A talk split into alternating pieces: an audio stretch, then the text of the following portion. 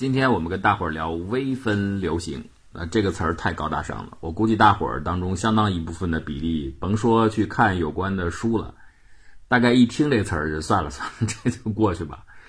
但是我们今天要聊一聊这个，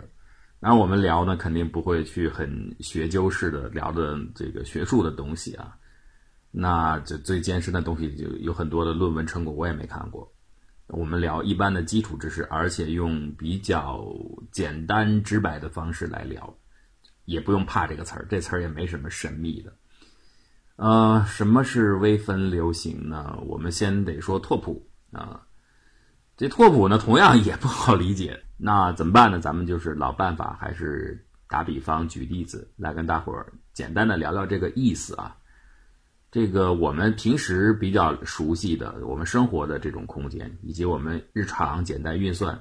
所在的空间，就是欧几里得空间。这个大伙儿呢，即便不是数学专业的，也有很强的体验，因为你就生活在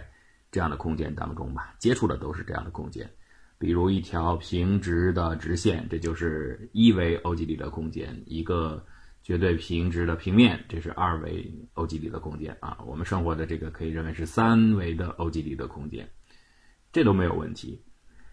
那这欧几里得空间咱们怎么来说的呢？咱比如说啊，给它咱们不说三维了，为了简单的描述期间，咱们说二维吧。这个一个绝对平直的面儿，如果你给它打上格子啊，方格、横纵。交叉垂直，这个互相是垂直关系，打上密密麻麻的网格。那么一个二维的欧几里得空间，当然这个网格我们都理解了啊，延伸的无限远，而且到处这格子都是一模一样的，标标准准的网格，就跟贴马赛克瓷片一样，正方形啊，延续到无穷远处，到哪儿都是这样子，对吧？理解这个没有问题。所以我们说它是平直的，而且到处都是均匀的。那现在有一个问题，比如说我这空间的二维空间，我不想要这种平的，我能不能弯一点呢？那简单了，这个把这个纸呢，把这纸想象成平面啊，我把这纸弯一点不就行了吗？比如弯成一个圆柱面，它不就是一个柱面的吗？这不就弯起来了吗？对，这可以啊。但是我的想法是，我想弯的特别厉害，不是这么简单的弯。比如说，我就像那个过去咱们。元宵节看彩灯一样啊！我想弯一个这种像大鲤鱼，做一个鲤鱼的彩灯，这个面就弯弯曲曲就复杂了，鱼头啊、鱼尾巴、鱼肚子、鱼背什么就很复杂了。怎么办呢？这就直接拿一张纸那样弯不行了。有什么办法呢？可以啊，你比方说啊，咱们把那纸呢裁成很小的小片儿，每一片就跟那鱼鳞一样啊。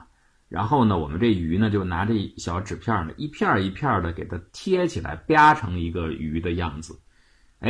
这个鱼的造型就出来了。就是用这种贴鱼鳞的办法，把这鱼的复杂造型给做出来。而且用这种办法啊，就不光是鱼了，你甭管你什么复杂的造型，我都能用很小的片儿，一片一片把它贴，好像大部分的情况我们都能贴出来。哎，对了。这个例子就是在告诉大家，所谓的微分流行，其实那些数学家在干什么呢？一天在捣鼓什么呢？他们就是用这种小片儿，一小片儿一小片儿的空间拼出一个复杂的造型，然后研究这一小片儿一小片儿的纸片和这复杂的造型之间到底有什么关系？这就是微分流行。说白了就是这么回事儿。咱们还得回到历史上啊。这个微分流行这个概念，我认为最早大伙儿说从数学上来自于高斯，那也没错了。但我认为这个理念其实早就有根儿了。我们可以找一个大牛，就是莱布尼兹。他那个时代人们一直在争论一个问题，就是我们这个世界啊，那时候肯定没有什么原子啊这种认知都没有，但是大家一样啊，特别爱好讨论这种问题，爱掏这个开脑洞。他琢磨这世界到底本源呢？最基础的、最底的层次，它是什么呢？两种思路，一种认为是绝对连续的，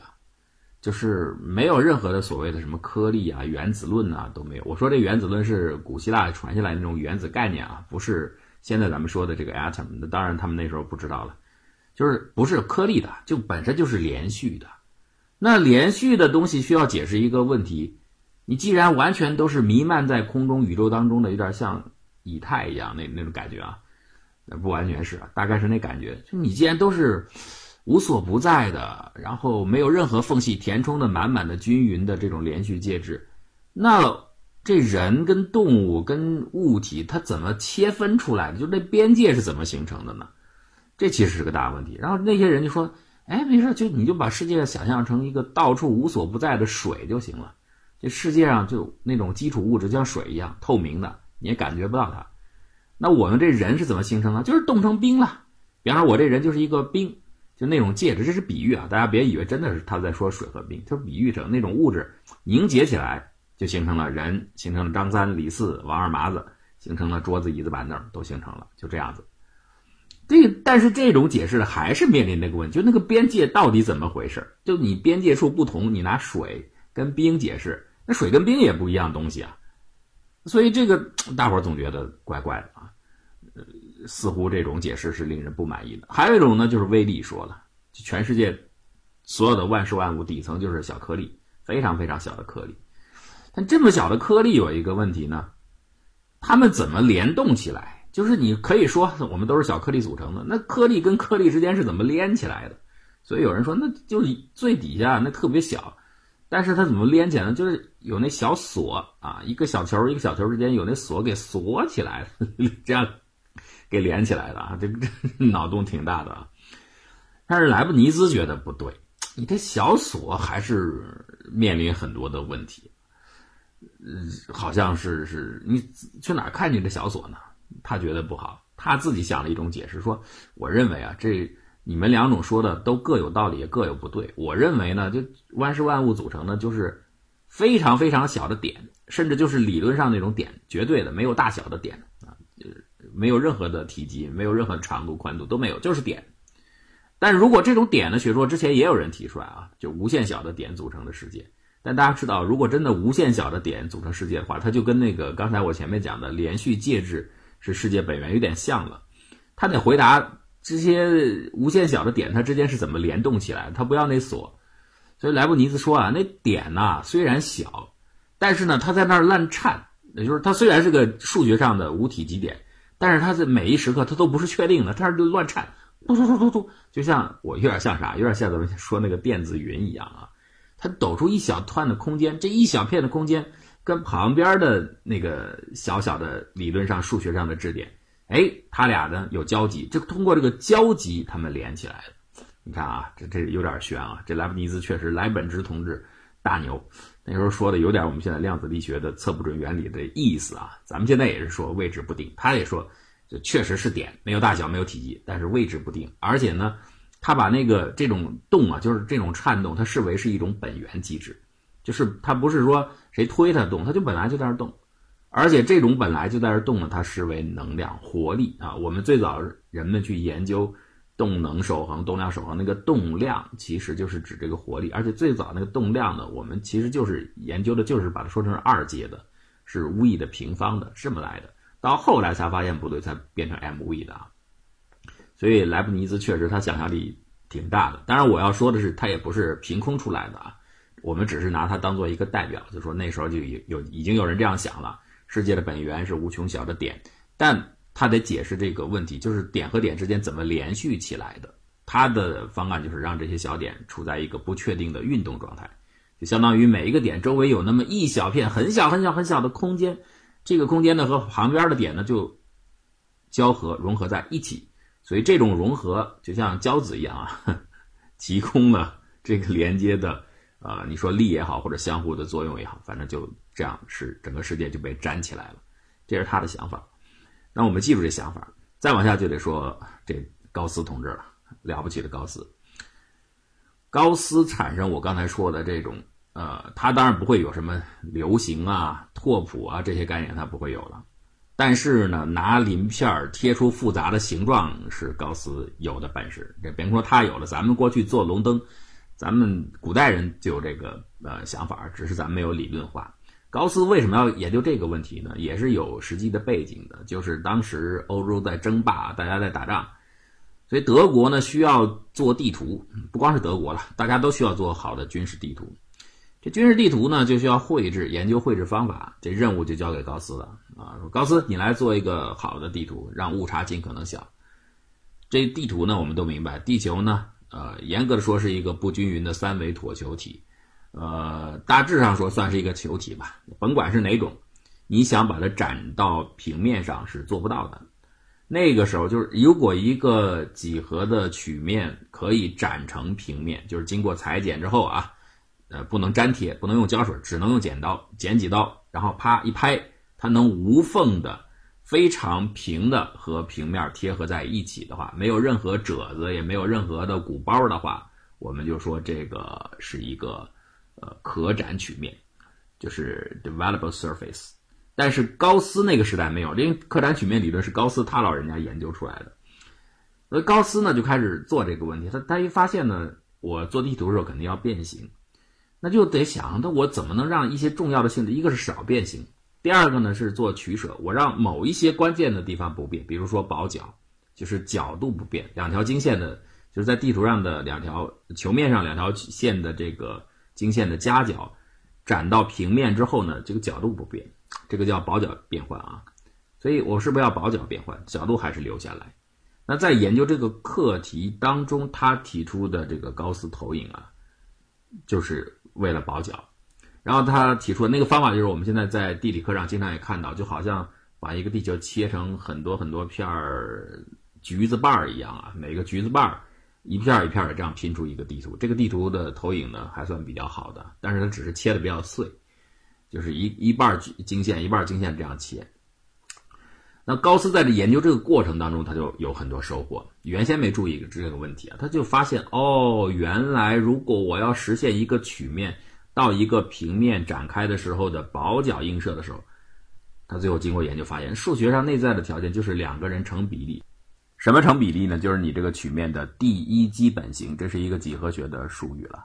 要这个这个特征不变啊，成比例，那么两个曲面之间就可以建立保角映射。这是高斯得到的，在研究地图这个问题当中得到的结论。后面他就把它升华成论文了，他自己写了一篇论文。在这个论文当中，他得出了就更加深化了，得出了两个结论。第一个结论呢，就是说，如果是三角形的话，在一个曲面上，所谓的三角形，那我们都知道，那个没有直线呢，它那三条边就是测地线啊。测地线呢，就是在一条曲面上，A、B 任意选两个点，在曲面上 A、B 两个点呢没有直线，对吧？因为它是弯曲的。那么在所有连接 A、B 两点之间的所有可能的连续线条当中。距离最短的那条就叫做曲面上 A、B 之间的测地线，就这个意思啊。比方说球面上就是大圆啊，大伙儿可以呃容易理解，反正就是最短的、最直接能够连过去的线。那平面上当然最短、最直接的就是直线了啊。所以它是一种平面这个直接连直线段的一种推广形式。所以在一个曲面上，如果三个点、三个点、三个点对儿，那么就三条测地线，这三条测地线围成的。这个所谓的曲面三角形，它的内角和不一定是一百八十度。你看啊，这就是为后面，呃，所谓的非欧几何，就是欧几里得几何是一百八十度嘛，三角和形的内角和，为那个做好了准备。但是这个意义并不在于此，并不在于仅仅诞生非欧几何。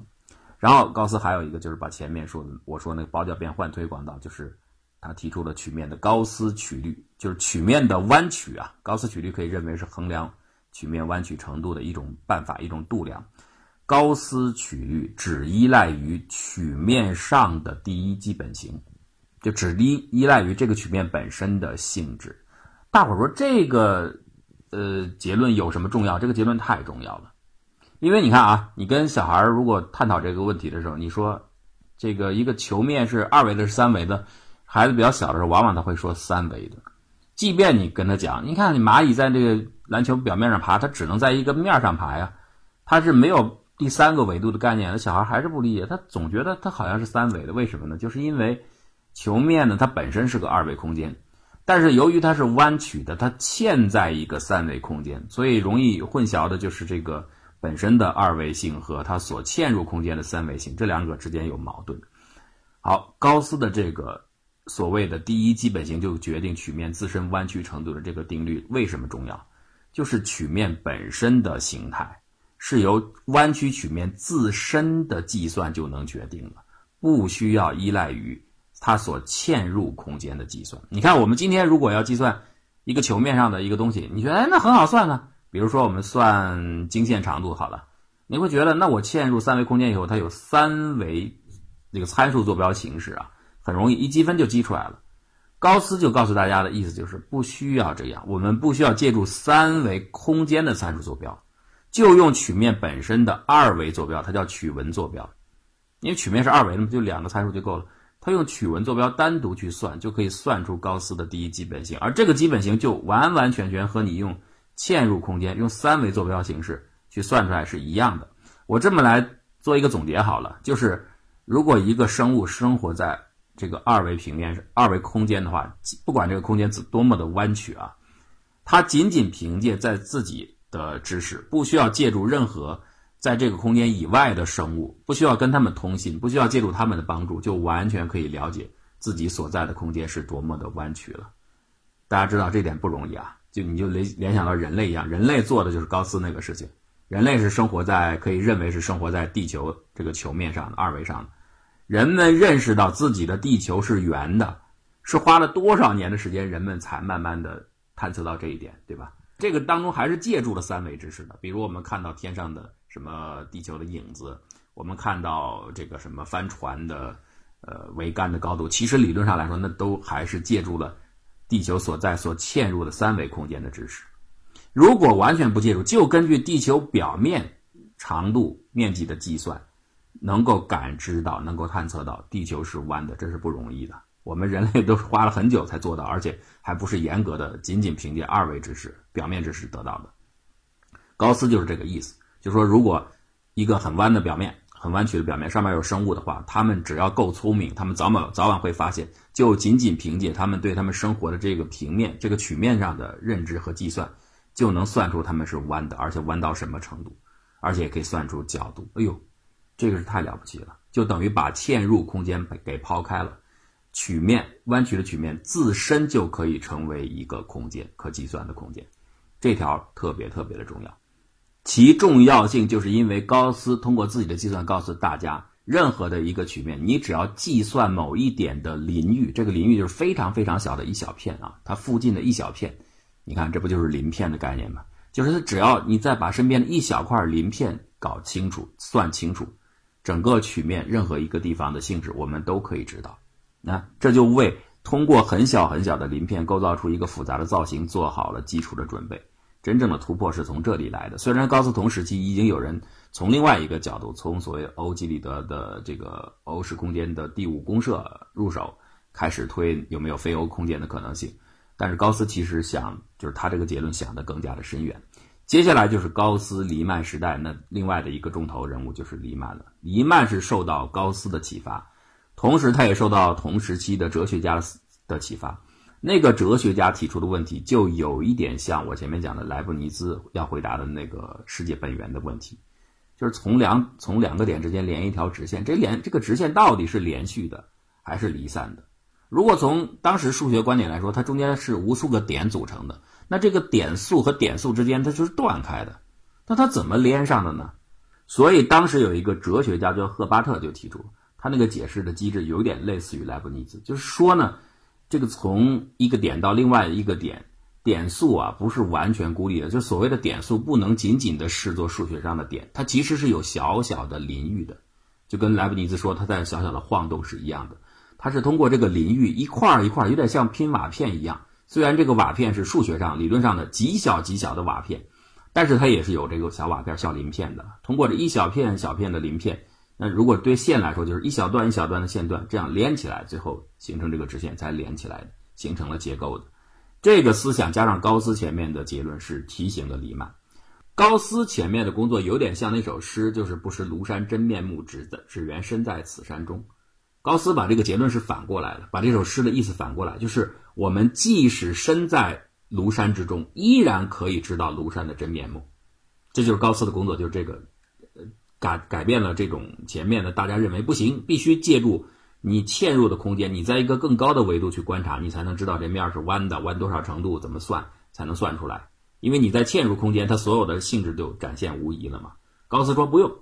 啊，即使我身在庐山之中，我依然可以知道真面目。但是高斯没有往下做一步，就是如果这个曲面很弯的话，你光给出这么一个结论不行啊，就怎么算呢？每个曲面处每个曲面就是每个邻域和每一个邻域是不一样的。你在这个领域计算一个第一基本型，到下面遥远的地方一个另外的弯曲的地方，如果再算，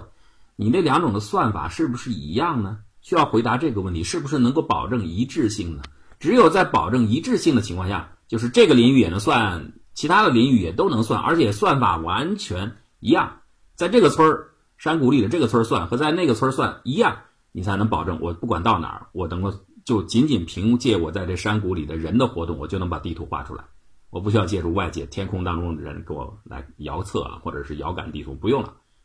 但是保证的是，对每个地方山谷、山村儿、呃什么山沟里，在哪儿算法都一样。黎曼其实就是回答这个问题。他一方面受到了我刚才说的这个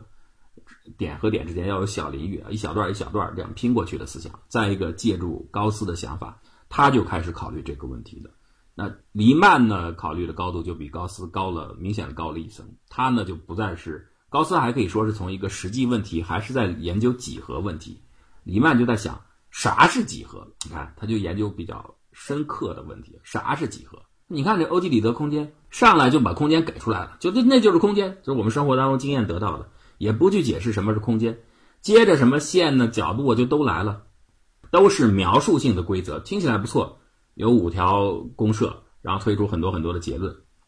形成了一个体系。但是问题是，这些公设之间，就是所谓的空间的性质之间，到底这些性质的本源是什么？它是怎么来的？甚至连你这个几何所要研究的空间对象，这个对象它到底是什么，你都没有解释清楚。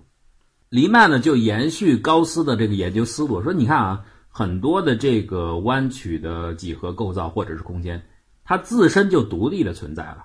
不需要借助一个嵌入的空间。如果它还要借助三维的平直空间的话，你还可以认为它是什么啊？实际上那个时候就认为曲面是三维欧几里得空间的附属产物。你是平直空间里的一个子集合一个产物啊。当然，集合这概念的时候还没有啊。你只是三维空间的一个产物而已，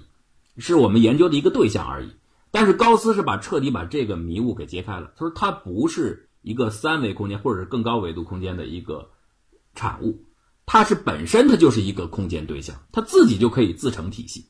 高斯打破了这个迷雾，这个打破迷雾以后，提示了黎曼。黎曼说：“好，那既然这些弯曲的东西，它自己就跟平直的二维空间或三维空间一样，是地法律地位上是对等的，都是几何空间。那么，能不能在他们这些几何空间上去建立一套自己的法则呢？就像欧几里得公式一样，能不能呢？这就是黎曼的工作，他在这个基础上就往下做。”它解决的主要的一个核心问题，就是我刚才说的高斯啊，他光是定性的告诉大家，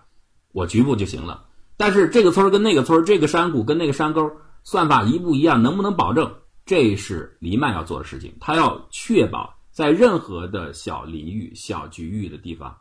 计算曲面性质的方法都得一样，就是得确保这样的结构。你不能说我走 走了二十里地以外，到了另外一个弯曲的曲面的地方。我前面定义的那套算法失效了，没法没法用了，或者变了，那完了，那我只能在那一个小领域内研究了。我走出这个山谷，我就无效了，就没有办法呃成为一个整个的完整的几何空间，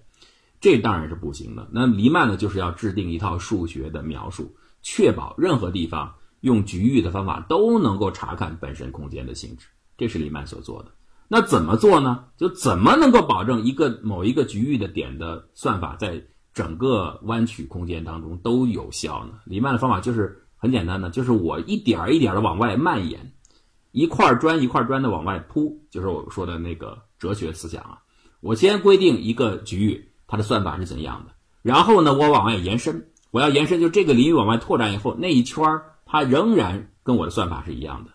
我们的计算的模式是一样的。我如果数学上来说，就是内运啊，不变。内运就是完全靠这个弯曲的空间自身的计算啊，这是不变的。比如说我们刚才说的那个第一基本型啊，那不变。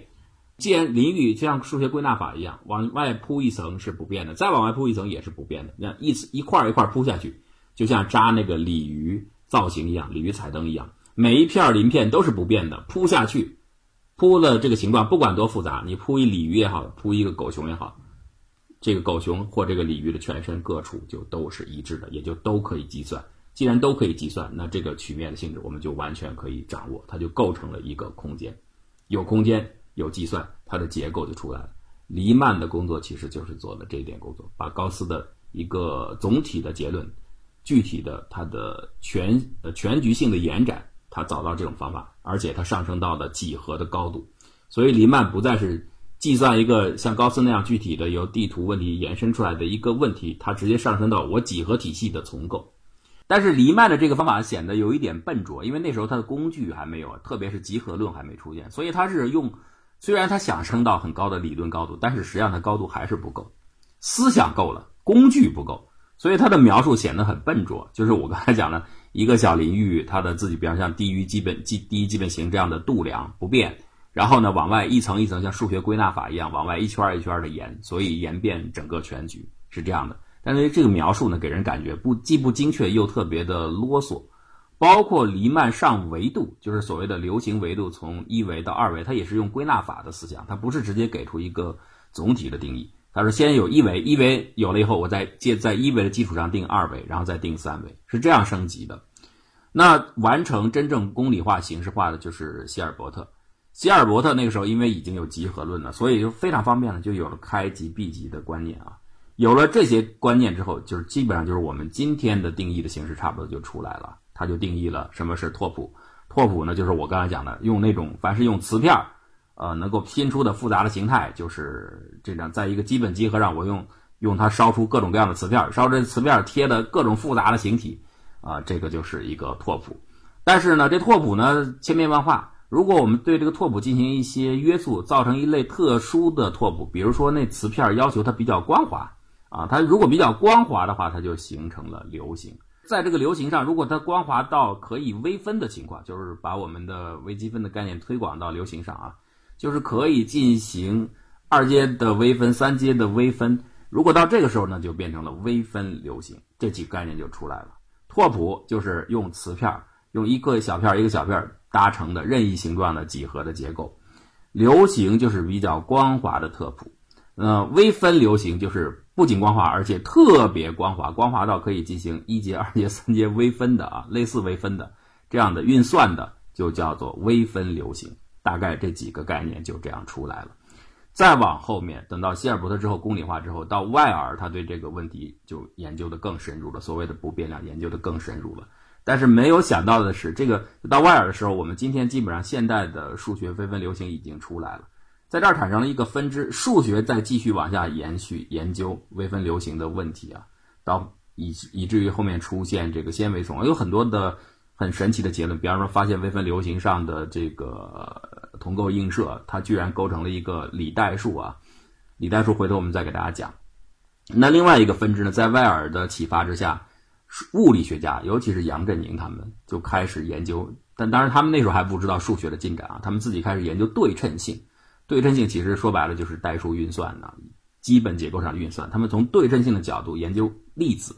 要跟粒子对上。因为到我们今天整个回顾二十世纪的粒子的进展，发现就是在对称性的指导之下完成的。那么对称性最基本的理论就是米尔斯杨规范场理论。这个规范呢，其实就是我们刚才说的，如果往前倒，倒倒倒倒最前头就是高斯研究的那种第一基本性那一类的东西啊，就是局域计算的不变量。那物理学家就是通过这个规范不变，然后研究对称性，然后后来还发现对称破缺嘛。那其实是一个杨振宁的小的贡献，真正大的贡献是沿着对称的思路，他提出的这个规范场理论。而后来他才发现，哦，这个规范场就是纤维丛理论，就是外尔之后数学进展延续下来，呃，从黎曼的几何学研究下来最新的结果啊，成为纤维丛理论，然后物理跟数学又再度合一。所以这就是大概整个的一个故事的经过，从莱布尼兹开始，经经过高斯率先的在地图的研究当中提出了拿分片贴成复杂形体的原始的理念，然后呢，到了黎曼的时候，他把这个理念直接提拔到了几何重建的高度，重建几何系。只是呢，由于他缺乏描述工具，所以他的整个那个建构的过程呢，就是他已经知道我要盖一个重新盖一个大厦了，有一套理论，但是盖得很丑。希尔伯特呢，把它公理化了，然后威尔呢，把它给完整化了。但是没想到这个大厦呢，与此同时，呃，物理学家也盖了一个茅草房，也是这样的一个结构。但是物理学家很迷茫，不知道这是什么东西。突然回头一看，哦，数学家已经盖起了一个这样的楼，这样的结构。他们发现我们跟你是一样的，这样双方合意，互相促进，造就了这个物理学的粒子方面的重大的进展。那同时呢，也借鉴到数学方面，所以数学我们今天的数学的微分流行已经取得跟这个面目已经和呃高斯时期是完全不一样了，太丰富了。好吧，我们今天就先跟大家聊这么多，微分流行就先讲到这儿。如果中间有一些地方你还是不理解的话，没关系，你就记住数学家在干什么呢？他们就是在欧几里得空间，就像土壤一样，拿这土壤烧出一片一片的瓦片。这瓦片呢，因为是在欧几里得空间烧的，就是同比映射啊，比较平滑，比较性质良好。然后拿这些瓦片贴贴出一个复杂的空间。这个空间虽然本身不是欧几里得空间，但是由于它的瓦片儿。来自于欧几里得空间，所以它的很多性质，我们依然可以从欧几里得的运算当中借鉴，并且移植过去，产生大量的理论。而且我们会发现，这样的造型极其的丰富，可以产生许许多多神奇的结论和思想。呃，就先说这么多。